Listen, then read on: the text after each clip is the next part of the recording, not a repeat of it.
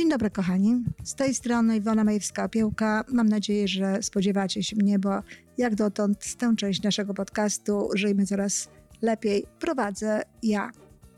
Kochani, no, kiedy lecimy samolotem, to za każdym razem e, pokazują nam, w jaki sposób zachować się w sytuacjach awaryjnych. I za każdym razem mówią, jak podejść do zakładania maski. I pamiętacie na pewno, że najpierw tę maskę trzeba zakładać sobie. Dopiero potem dzieciom czy osobom, które nam towarzyszą i mogłyby tej pomocy potrzebować. Pamiętam, kiedy jako 30-letnia kobieta pierwszy raz leciałam samolotem, tak to było w moim wypadku, że dopiero wtedy leciałam po raz pierwszy, leciałam do Londynu i pamiętam, jak bardzo się zdziwiłam, kiedy zobaczyłam ten obrazek po, po, raz pierwszy, kiedy po raz pierwszy powiedziano mi, że to najpierw sobie mam założyć tę maskę, a dopiero potem ewentualnie dziecku. Leciałam sama, ale moje rozmyślania dotyczyły właśnie takiego mojego dysonansu poznawczego, takiej niezgodności jakby z tym, do czego ja przywykłam. I muszę powiedzieć, że gdzieś wewnątrz nawet odczuwałam pewną niezgodę. No jak to? Przecież to dziećmi przede wszystkim się zajmujemy. Przecież to przede wszystkim tym osobom, które tej potrzebują tej pomocy, to y, o nich powinniśmy się zatroszczyć. O nim, o im najpierw powinniśmy pomóc i najpierw powinniśmy robić różne rzeczy dla nich. No cóż, tego rodzaju zachowania bardzo często mm, są zachowaniami pięknymi, szlachetnymi, o niezwykle doniosłymi i nawet bohaterskimi, można powiedzieć. Ludzie czasami tak się właśnie zachowują e, po to, żeby no, z miłości, czy właśnie z takiego szlachetnego podejścia do, do życia e, i do innych, no, dokonują takich heroicznych aktów w różnych sytuacjach. Zresztą bardzo często przypłacają to sami życiem. Ale z punktu widzenia logiki, z punktu widzenia pragmatyzmu, z punktu widzenia tak naprawdę powodzenia tej całej akcji, no to zasadne jest, żeby najpierw ta opiekująca się osoba tę maskę założyła, ponieważ może się zdarzyć tak, że założy maskę dziecku, czy założy maskę osobie, która e, no, jest jakby od niej w tym momencie zależna, a dla niej już nie starczy jej sił, żeby założyć sobie. I co wtedy? Co wtedy się dobrego dzieje? To dziecko zostaje bez opieki, czy ta osoba, do którą właśnie ma tego opiekuna, no również w tym momencie zostaje sama. A zatem jest to bardzo ładna lekcja tego, w jaki sposób no, warto jest z miłością podchodzić do siebie i do tej sytuacji, którą mamy, no, opiekując się innymi osobami wymagającymi tej naszej opieki, tej opieki, na którą się zgodziliśmy, którą przyjęliśmy. Zauważcie, że przyroda nawet w ten sposób funkcjonuje. Kiedy w gnieździe są małe pisklęta i jest ich matka, no to ojciec, ptak, który przylatuje, daje ten pokarm matce. Ona dopiero potem daje ewentualnie swoim dzieciom. To znowu ma sens. Ona musi mieć siłę to jest jeszcze ten moment, w którym ona się opiekuje tymi pisklętami. No, kobieta, która jest w ciąży, ma, dostaje energię, ma więcej, wiele, wiele więcej siły i jeśli wszystko jest dobrze, to kobiety po porodzie no, mogą góry przenosić, bo znowu natura pracuje w taki sposób, żeby była ta energia, żeby można się było zajmować tym nowonarodzonym dzieckiem. Do czego zmierzam?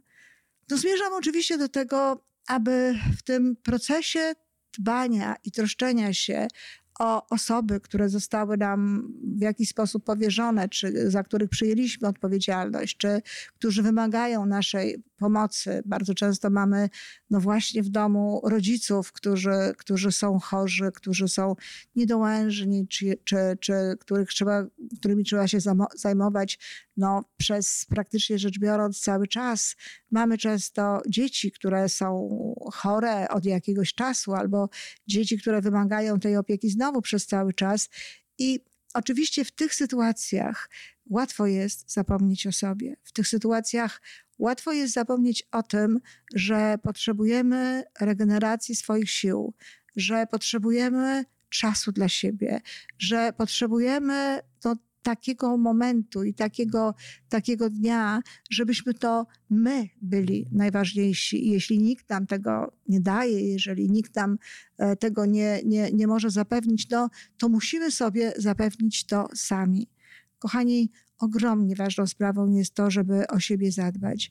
I to jest ważne nie tylko dlatego, że możemy w ten sposób no, wyeksploatować maksymalnie swoje siły i możemy nie być w stanie, możemy nie móc pom pomagać tym osobom, które zostają pod naszą opieką, ale również dlatego, że kiedy nie, nie damy sobie wystarczająco dużo tego, co nam jest potrzebne, kiedy nie zadbamy o siebie, kiedy nie odpoczniemy, to jesteśmy bardziej rozdrażnieni.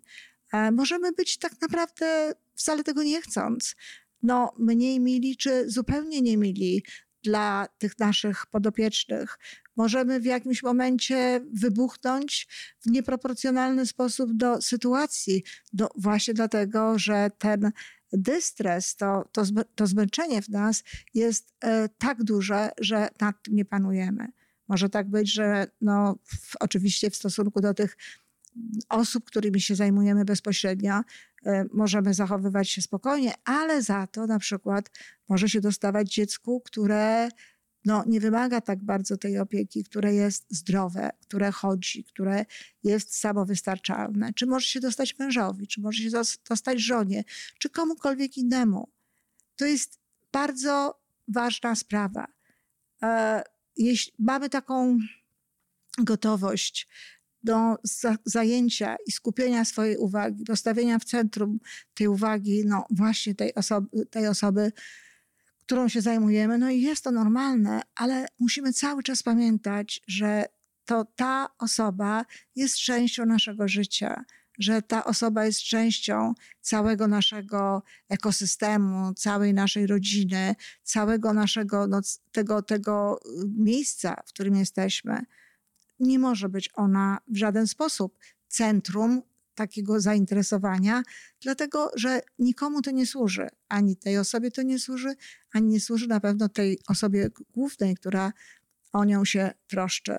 Dlatego trzeba pamiętać, że są zdrowe dzieci, y, które nie mogą ponosić jakby konsekwencji naszego zmęczenia, naszego y, oddania tej y, drugiej osobie, że jest mąż, czy żona, czy ktoś inny, kto jest naszym partnerem i kto oczywiście może zrozumieć raz, drugi, trzeci, któryś jeszcze nasze rozdrażnienie i to, że nie funkcjonujemy tak, no, jak kiedyś funkcjonowaliśmy, czy, czy tak, jak chciałoby się, żebyśmy funkcjonowali, ale no, tak na dłuższą metę te wzajemne relacje, te, ta, ta wzajemna, to wzajemne uczucie, chociaż wzmacniać się może z jednej strony, no to jednak to mogą osłabiać się te takie czysto no, małżeńskie czy partnerskie relacje. Dlatego, kochani, z tego powodu, aby ten cały ekosystem, aby ta cała rodzina miała się dobrze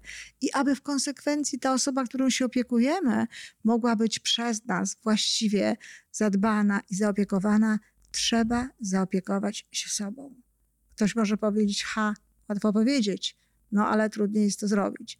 To znaczy, myślę i nawet jestem przekonana na podstawie tego, co wiem na ten temat y, no, z doświadczenia moich klientów. Nie mam takich klientów, nie miałam takich klientów zbyt wielu, no ale trochę, trochę miałam w, różnych momentach y, życia. Przejmowali właśnie taką troskę nad, y, nad różnymi osobami, a to umierający ojciec, a to umierająca matka, a to dziecko właśnie z jakiegoś powodu przykute na dłużej do, do łóżka. I muszę powiedzieć, że wiem z doświadczenia, że to trochę jest tak, że się nie chce oddać tego czasu. To znaczy, nie chce się przyjąć tego czasu wolnego.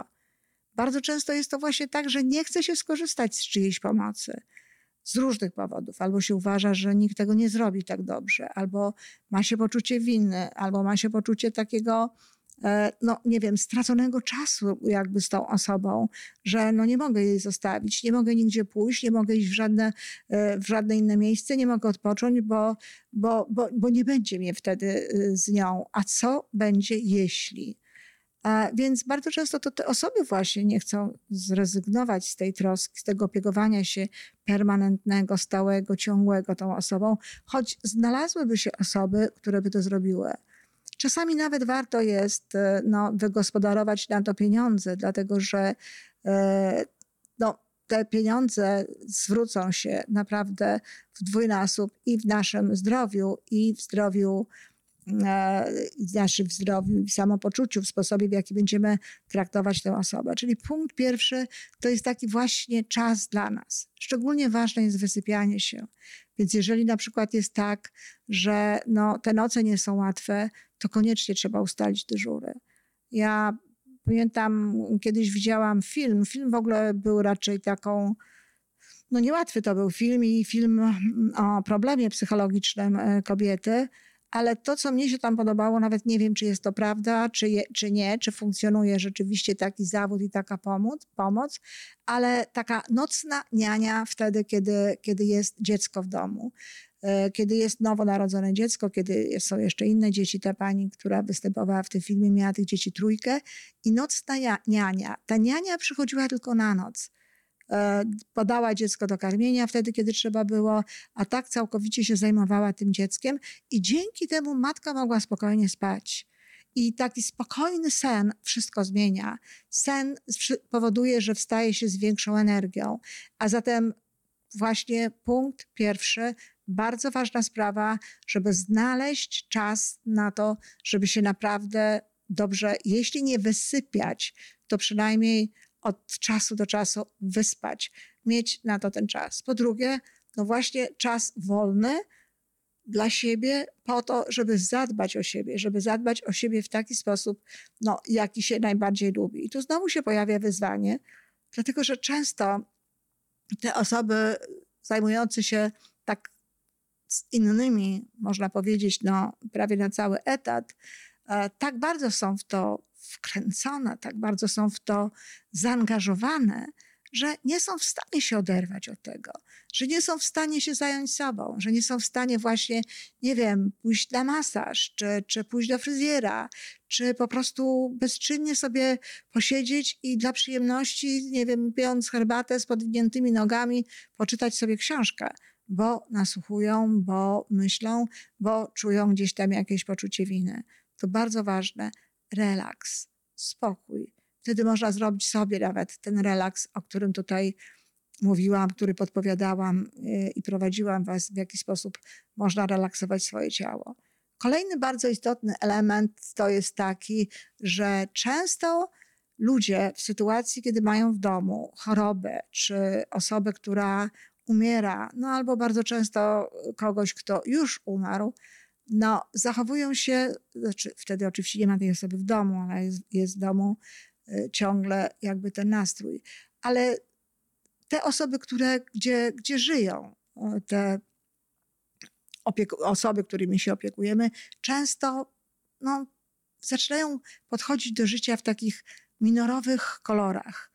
To znaczy, tak jakby oni nie mieli prawa do radości, tak jakby oni nie mieli prawa do szczęścia, tak jakby nie można było się cieszyć. No nie można się cieszyć, bo umiera mama, czy umiera ojciec, czy umiera ktoś.